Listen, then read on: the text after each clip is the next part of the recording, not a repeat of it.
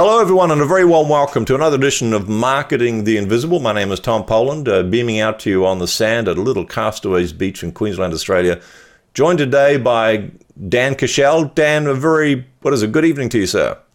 Yeah, good evening. I'm here in Phoenix, Arizona, Tom. Ah, where you take your sinuses nice and warm and dry. Dan, I, I, just wanted to extend a personal thanks for rocking up to the show here because for those of you who don't know Dan, you've been living in a, a digital cave somewhere. He's a bit of a legend. In fact, I was I got his got his bio and I was thinking, gee, it's a bit long. I'm gonna have to cut a bit out. But uh, after a minute to a looking at that, I couldn't figure out what the heck to cut out. because because every, part of it, it, it's pretty amazing. So let, let me let me introduce you to Dan. For those of you who don't know him, he's 26 years of business experience. He's a husband, he's a dad, he's a serial entrepreneur, he's an angel investor. He's coached over 5,329 business owners from over 180 different niche industries, nine countries. Dan's helped people like international marketing great Joe Polish do their marketing. So he really is the global marketer's marketer. He's also worked with Dean Graziosi, the Genius Network, and a lot of other people. He's bought and sold multiple companies. He's a regular guest contributor, in demand, hosts his own radio show, and been a featured guest on little places like uh, ESPN, NBC, Thrive Speed, Huffington Post, a whole bunch of others, TV, etc., etc., etc. So, whew, Dan, I think we're going to kick off with this interview because the bio could be a small book in itself. Our title is going to be How to Create an irresistible offer that your ideal clients feel compelled to buy. And we're going to tell you how to do that in just seven minutes. Dan, our time starts now. Question number one Who is your ideal client? Well, real simple, Tom. Entrepreneurs and business owners struggling to get a predictable, steady flow of new clients. Easy peasy. And so, what's the problem you solve? Well, it's really geared for those clients who uh, struggle to get a, a predictable, a steady flow of clients who are wearing a lot of hats in their business, working way too many hours. They work more in their business versus on their business, using the old Michael Gerber analogy, right? They're the type of person that is out hustling and most of their efforts, most of their sales, most of their revenue is predicated on what they do. And if they take time off, their revenue goes down. So it's personal effort, personal energy. So so someone's got this problem of not having a predictable, I guess, systemized flow of new clients what are some of the symptoms they're going to be experiencing? What's sort of going on in their business and in their life? Yeah, they have a lot of ups and downs, a lot of ebbs and flows. Call it the roller coaster of, of sales and no sales, sales and no sales. So that means profit margins get squeezed. It's really hard to grow and scale. It's really hard to hire other talent to come and be attracted to work in that particular company in many cases. A lot of times they're having to re- rely solely on referrals, which isn't a bad thing, but there's a better way. There's a new way to really look at doing it.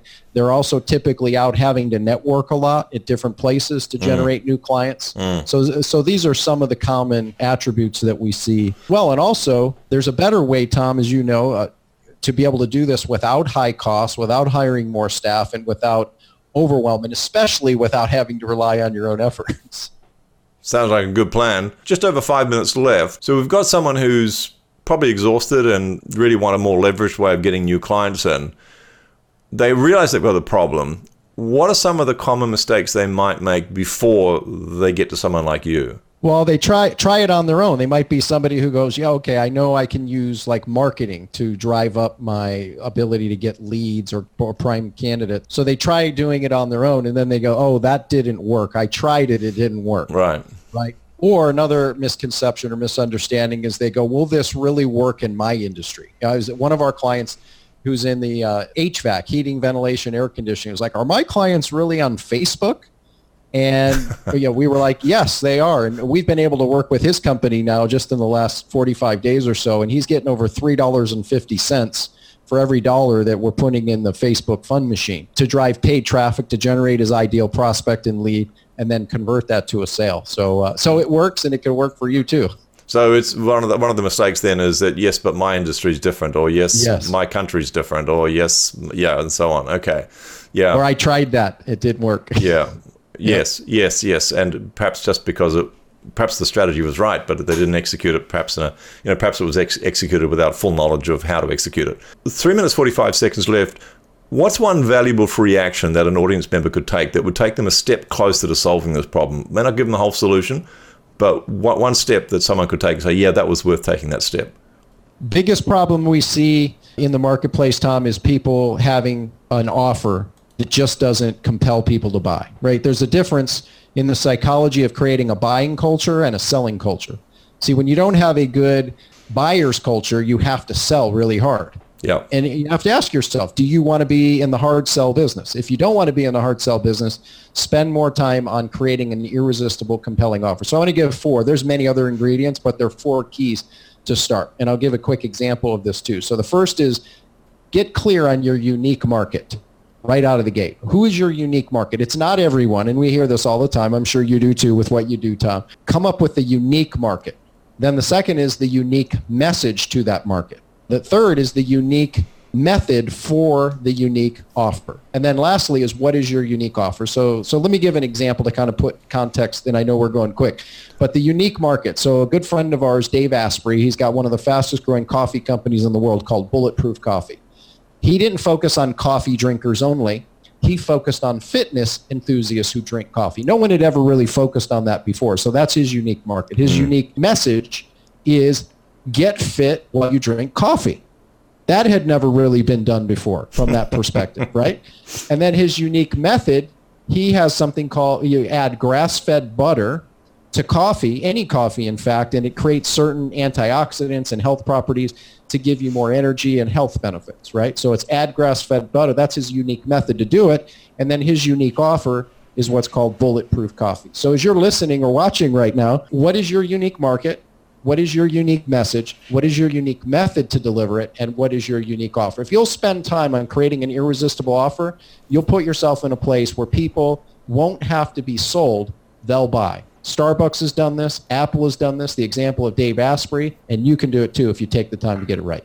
Yeah, brilliant. Thank you. So, question number six: one valuable free resource that we can direct people to that'll that'll help them a little more, even. I would say come and check out our on-demand training where we go deeper on this concept and a couple others that are working right now in real time. It's called the unusual three-step social media method to triple your business without more staff, more costs, or more stress, and without having to do a bunch of lame social media posts. I know it sounds counterintuitive, but you can go check out that. Uh, on-demand training at championbusinessblueprint.com. We'll walk you through in about 90 minutes some of the most cutting edge strategies to be able to uh, leverage what you do, be a standout in your crowd, as well as generate it, you know, $2, $3, $4 ROI on your paid traffic. Excellent. And we've got 35 seconds left. Last question is, what's the question I didn't ask you, but I should have? And the answer, please. Oh, where should you focus your time? I see so many people, Tom, and I know you teach this as well, which is I see so many people fall in love with tactics instead of strategy. I'm going to encourage you and challenge you as you're listening or watching, and, and you know you got a great coach here with Tom and his work. He he teaches in a similar way. Focus on the strategy, and use the tactics, but don't focus and fall in love with the tactics and misunderstand the strategy. Strategy will always be number one. Tactics fall behind because strategy wins in the long term. Strategy comes and goes. Today's tactics will be tomorrow's story hey, of another. Hey, uh, hey, amen. Amen to that, brother. Thank you, Dan. Yes. You're welcome. Thanks for checking out our Marketing the Invisible podcast. If you like what we're doing here, please head over to iTunes to subscribe, rate us, and leave us a review. It's very much appreciated. And if you want to generate five fresh leads in just five hours, then check out www.5hourchallenge.com.